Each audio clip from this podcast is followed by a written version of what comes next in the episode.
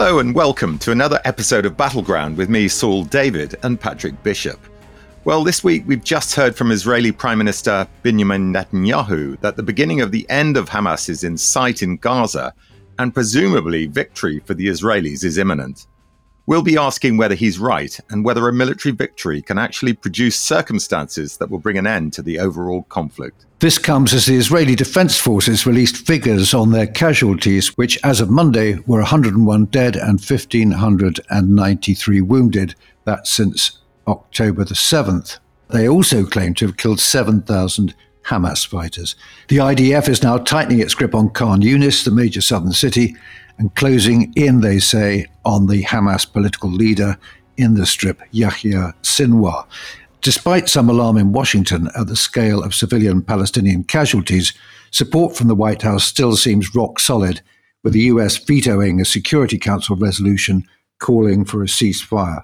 Israel are therefore operating without any US imposed timetable for finishing military operations in Gaza, at least for the moment.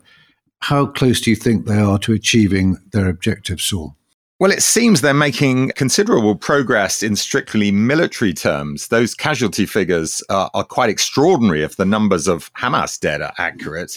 Well, as you say, Patrick, they are since October the 7th. So, of course, the number of casualties since they invaded Gaza will obviously be smaller than that. But it's still a relatively tiny number. And what is not disputed are the number of Israeli dead. That means they're killing 70 of the enemy for every one of their soldier who dies. In his address, Netanyahu called on Hamas operatives to give themselves up, saying, Don't die for Sinwar. There's been footage of dozens of men stripped to their underwear doing just that. But who they are is not entirely clear, and the numbers aren't very dramatic anyway. Meanwhile, although the main focus of the campaign is now in the south, there are still clashes going on in the north in the Jabalia refugee camp near Gaza City. And although Netanyahu is claiming Hamas is approaching its end, he still cautioned that there's some way to go yet and that the war would continue for some time. Certainly, as you say, Patrick, whatever is happening behind the scenes, there's no significant pressure from the US to rein the IDF in.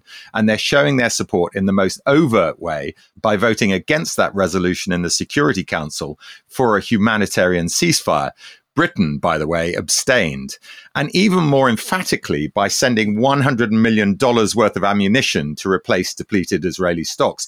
This emergency money is required, of course, because that overall package, which has been twinned with Ukraine, is currently being held up by Congress.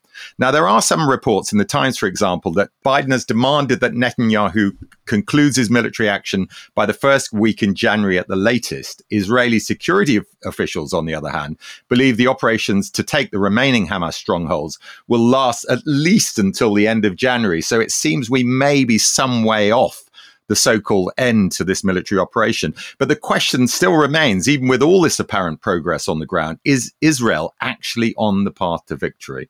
And it's a good question, Saul, isn't it? I was reminded in an article in The Nation magazine, that's a uh, very long established progressive New York publication, uh, of what Henry Kissinger, the very recently late Henry Kissinger, said in 1969 about the war the US was fighting against the Viet Cong in Vietnam. And he said, quotes, we fought a military war, they fought a political one. And in the process, we forgot one of the cardinal maxims of guerrilla war. The guerrilla wins if he does not lose. Conventional army loses if he does not win. So I think there's a bit of that going on there. And I was also reminded, under my own steam this time, of the words the Roman historian Tacitus recorded as having been spoken by an enemy of the Roman Empire called Calgacus.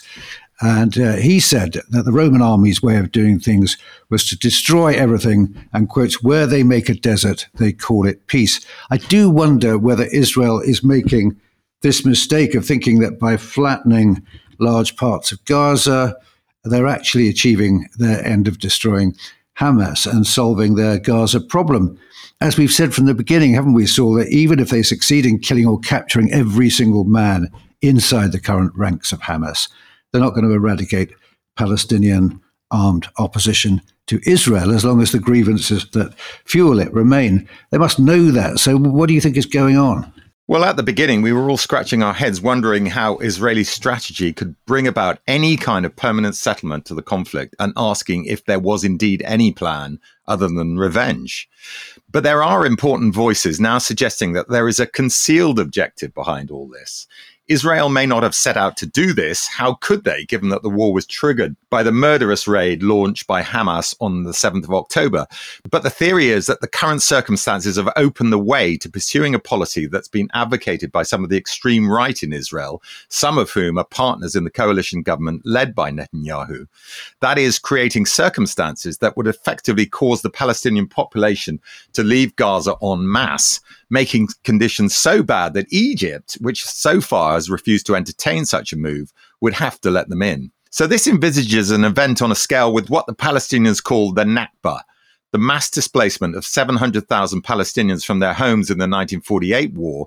Now, this outcome is being suggested as a real possibility by the UN Secretary General Antonio Guterres, who warned the other day that we should, and I quote, expect public order to break down soon and an even worse situation could unfold, including epidemic diseases and increased pressure for mass displacement into Egypt. Israeli officials have dismissed such ideas as outrageous and false. But what do you think, Patrick? Well, I don't think that there's any uh, hidden plan to do that necessarily, welcome though it might be to the Israeli ultra nationalists.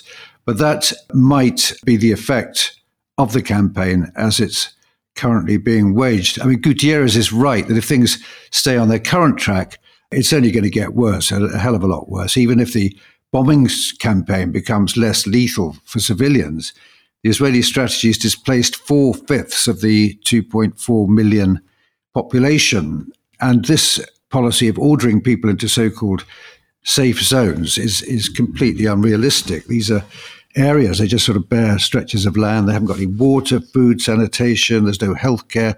And, and life there would pretty soon become unbearable, leaving uh, people with no choice but to flee. And you can imagine the scenes, can't you?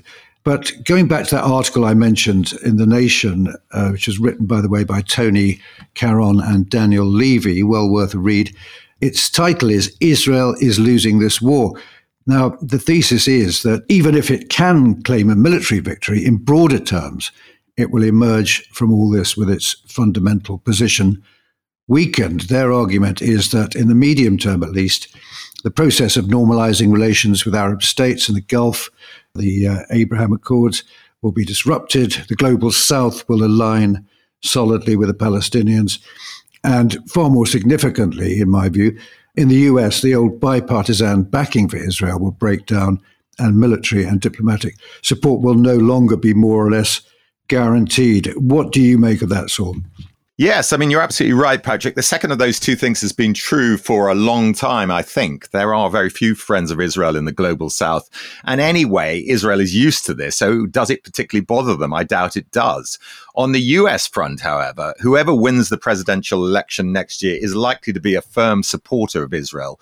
At the moment, it's most likely to be between Joe Biden and Donald Trump. The former has proven once mm-hmm. again that he's utterly loyal. The other is also very pro Israel, though with him, you never know how long this will last. So we can assume, I think, Patrick, that support for Israel will continue from the United States, but that's a very long way from coming to some kind of security solution, long term solution that is going to satisfy the Israeli population. And of course, on the other hand, the Palestinians. I mean, that's the real issue here. And the issue we're debating in this episode a so called military victory even the eradication of Hamas, which I think is unlikely, that is, all the fighters killed, all the leaders incarcerated, uh, still doesn't really take us that mm. far down the track as to how to prevent this sort of thing from happening in the future. And frankly, how to counteract the many other enemies that Israel has on its doorstep. Well, one thing I would say is I believe that Hamas could well emerge from this better than Israel.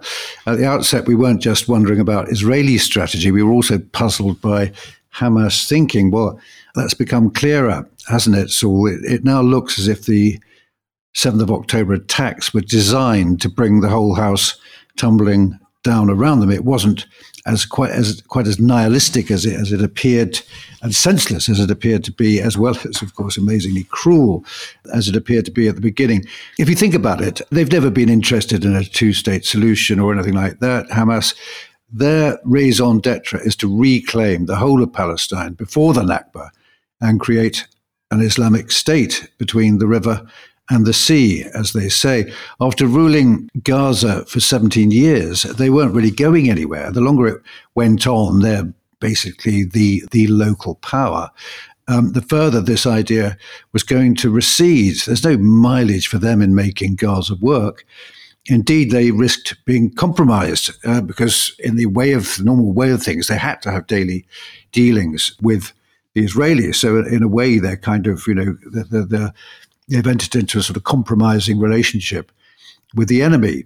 So, in a way, this was a, you could look at it as being a sort of reversion to who they were originally, which is a resistance movement determined to drive out their old enemies. And incidentally, part of this plan, part of the October the 7th plan, seems to have been to force the Palestinian Authority, who run the uh, West Bank, onto a more radical path. Now, Hamas have never rejected alliances with the PA, even though they've drove them out of Gaza. And when it suits them, um, they, they can see purpose in, in, forming a united front. For example, in the prisons, in Israeli prisons, there are strong bonds between the old PLO fighters of Fatah and the Hamas boys. And from what I hear, uh, the events in Gaza are going to create problems for the leadership. Mahmoud, very old, by the way, Mahmoud Abbas is uh, 88 years old. And its popular feeling, I think, is very much on the side of Gaza and Gazans, and by extension, Hamas. And I think that it's going to, they will be forced to actually take a, a, a, less cooperative and a more aggressive line with Israel henceforth. But it's forgotten that there's been quite a lot of violence uh, in the West Bank while all this has been going on in Gaza. IDF raids so far, well, actually, this is quite an old statistic, but 260 Palestinians have been killed in the West Bank since October the 8th. What do you think, Saul? Well, I mean, you know, the slightly more optimistic uh, part of me, because I'm getting increasingly pessimistic of what what's happening in Gaza, as I'm sure most of us are, suggests that so far have Hamas overreached in terms of the destruction they brought down on on Gaza. I mean, you you could well be right, Patrick. This was all part of the plan, sort of Götterdämmerung kind of end game in which uh, you know they've almost got nothing to lose. But could the consequence of that mean effectively that they are rejected by the Palestinians of Gaza? Now, while that would have been difficult to do while they still were in control there, the post conflict scenario, uh, albeit uh, with the possibility that they're allowed to return to their homes, which of course is one scenario you're suggesting the Israelis are, or at least the right in Israelis are hoping won't happen. But let's just say they do go back to their homes and they try and rebuild Gaza could they actually come to their own conclusion that actually Hamas has to be removed or at least not allowed to return? And therefore, that extreme element of politics in, in Gaza is removed. I, I, agree that that may be a, an optimistic view on all of this because, as you've always said, Patrick, um, violence tends to promote extremism. And therefore, we'll, we will have the next layer of Hamas fighters or Hamas like fighters. But, but who knows? That is one possible scenario. I mean, if we think about Germany in the Second World War, I know it's a slightly extreme extreme parallel. But there was ultimately a feeling among Germans that the Nazis had brought down an awful lot of disaster on them. And of course, in post Second World War politics, they were never again considered a, a viable force. Okay, just on that question of, of homes to go back to, you know, one of the practical problems being faced is that there won't be homes for all of them to go back to because, you know, judging by the imagery and, and the research that's been done on the scale of, of the destruction of, of the domestic dwellings, etc., there really will be no Gaza City uh, for a lot of Gaza City inhabitants to return to. So that's a that's a real major obstacle that's going to be over, have to be overcome if Gaza is to remain in Palestinian hands, if you like. Well, that's it for part one. Join us after the break when we'll be answering listeners' questions.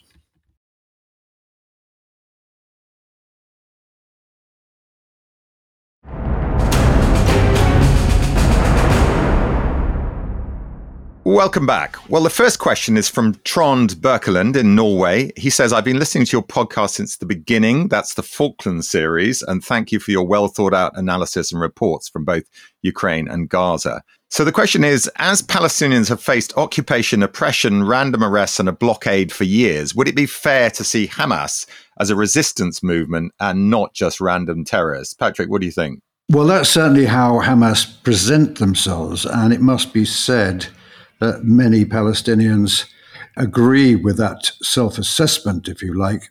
It's very hard to kind of view them in that light given the events of October the 7th and the kind of you know sadistic glee uh, which it's now become clear accompanied the, the bloodshed.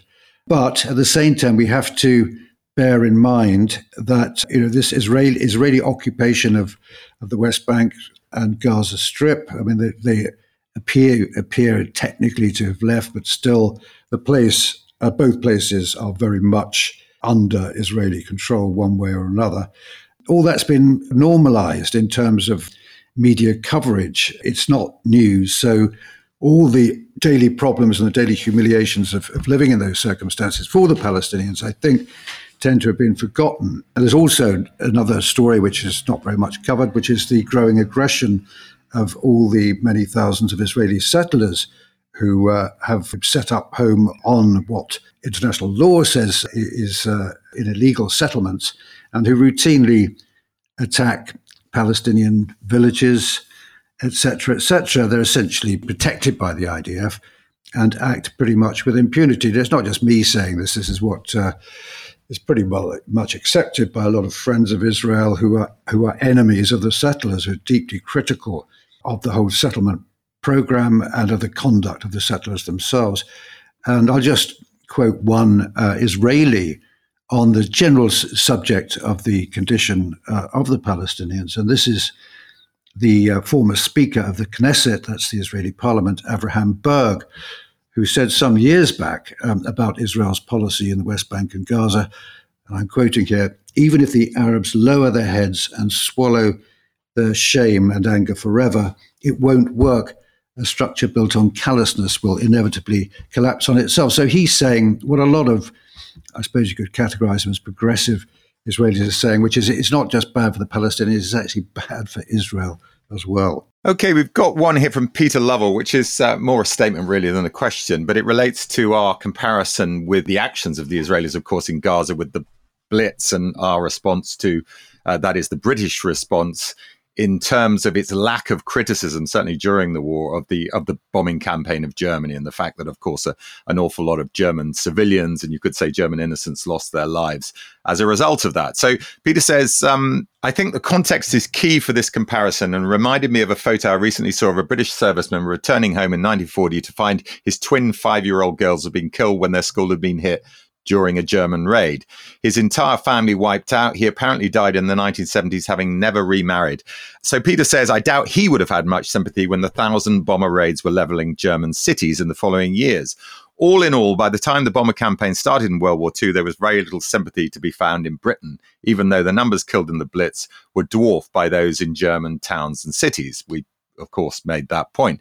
Now, this, says Peter, is the same in Israel. They've suffered rocket attacks for decades with little retaliation, suicide bombers, and other attacks. So when 7 October happened, it's not just that civilians were killed, but the manner and utter barbarity with which they were killed and the women raped. I don't think, he says, we should judge the apparent insensitivity of Israelis towards civilian casualties in Gaza too harshly. Yeah, well, I think that's something, the point we made ourselves in the last podcast, that it's rather insensitive to start sort of citing historical precedents and all the rest of it in, in these circumstances and to ask Israelis at this moment to start asking themselves why it is that there is so much ill feeling towards them from the Palestinians. So, yeah, we do take your point there. So we've got a question from Jeffrey Sterling. Listening to your podcast, he Googled Nakba 2023, and the top hit is from Avi Dichter, a Likud minister, and that of course is the ruling party uh, in Israel at the moment, stating Gaza Nakba 2023 that's how it'll end. So, uh, what do you think of that, Patrick? I mean, is that quite alarming to read a government minister saying that? And does this sort of back up the point you made earlier on in the podcast? Yeah, I suppose it's, it is troubling hearing that it's coming from a Likud minister uh, who are in the spectrum of Israeli right wing politics are towards, I suppose you could say, the moderate end. You might you might expect to hear it from one of the three ultranationalist coalition partners in the government. So, but on the, on the broader question of the Nakba, the Nakba means sort of like catastrophe, disaster, and it's sort of being bandied around a lot at the moment.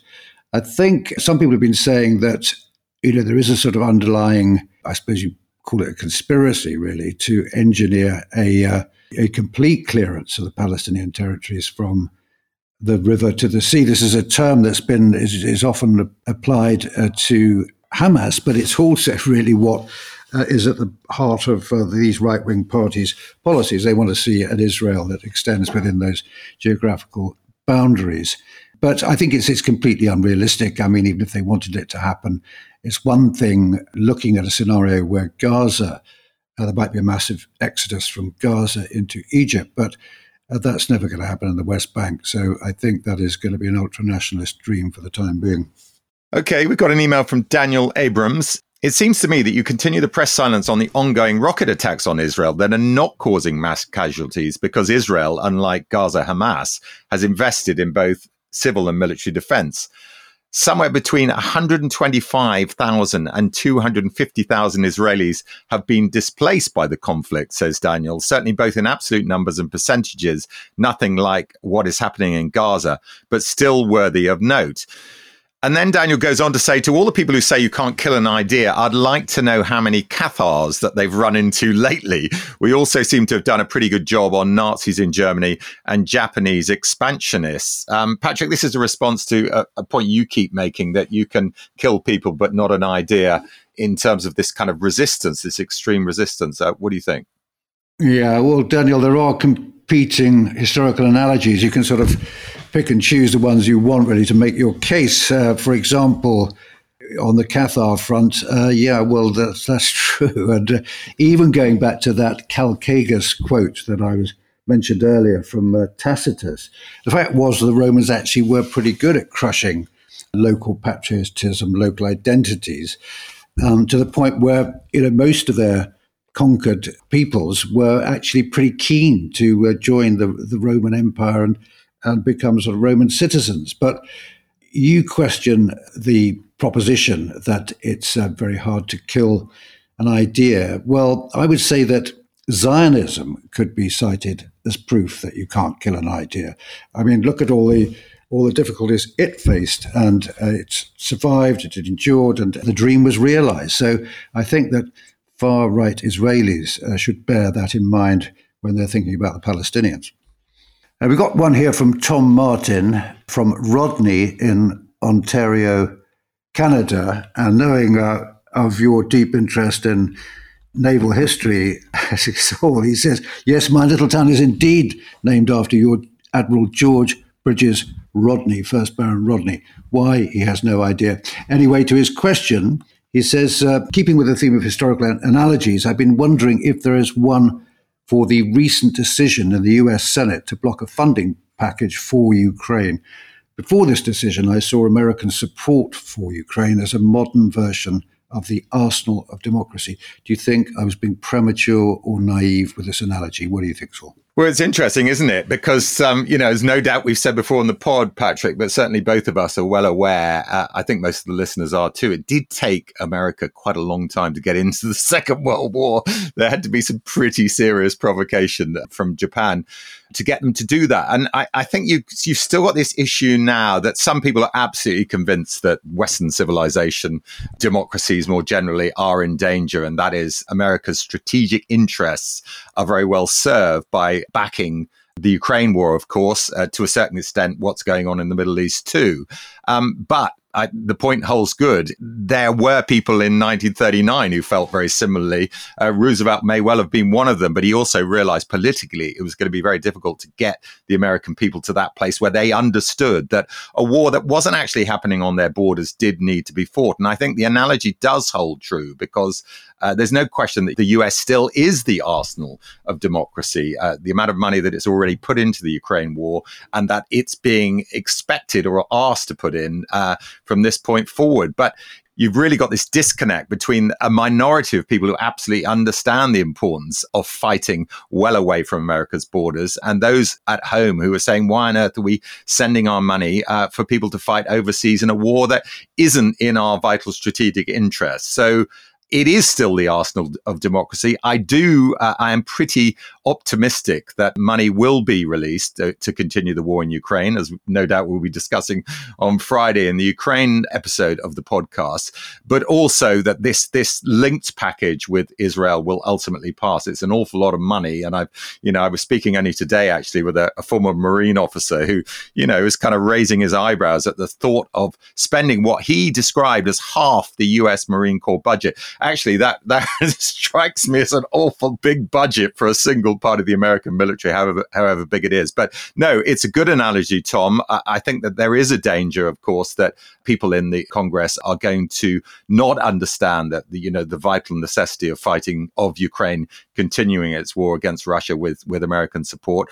But America is the arsenal of democracy, uh, and it needs to understand why it's useful for America to fight so far from its shores.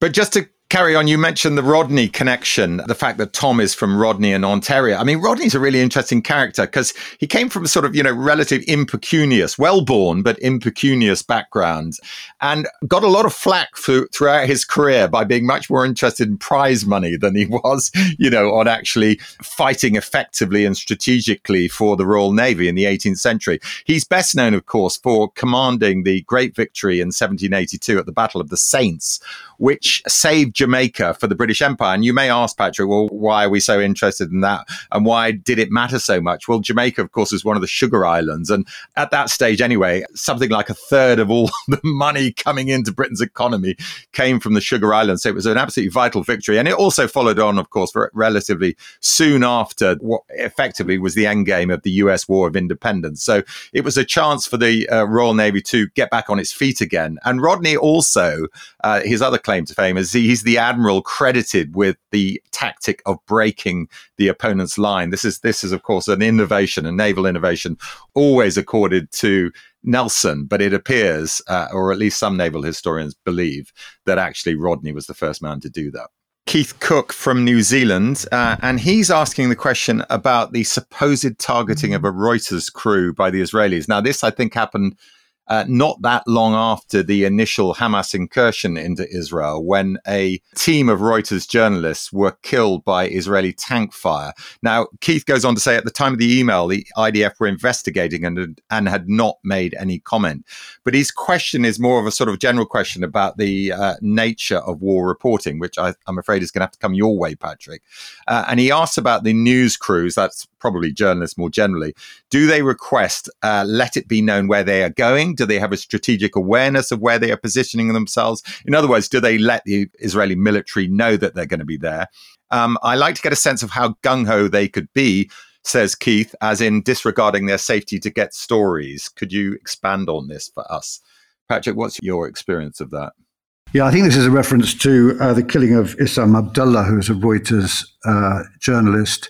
This was not in Gaza, but this was up on the border inside the Lebanese border. He was there with some other Reuters journalists who were wounded, uh, covering the Hezbollah IDF exchanges there. But in general, uh, there have been journalists killed in Gaza. As one report says, 63 journalists have been killed. These will be local journalists who, who will uh, actually have been brought up there. So they're, they're reporting for, local and international news organizations. But in general, it's a very dangerous business being a journalist in a war zone. The IDF over the years have killed a number of journalists. Uh, James Miller, a British filmmaker, 2006 in Gaza, and Al Jazeera, well known Al Jazeera female journalist, Shireen Abu Akleh, uh, only last year in Jenin. So, but I mean, they're not unique in doing that.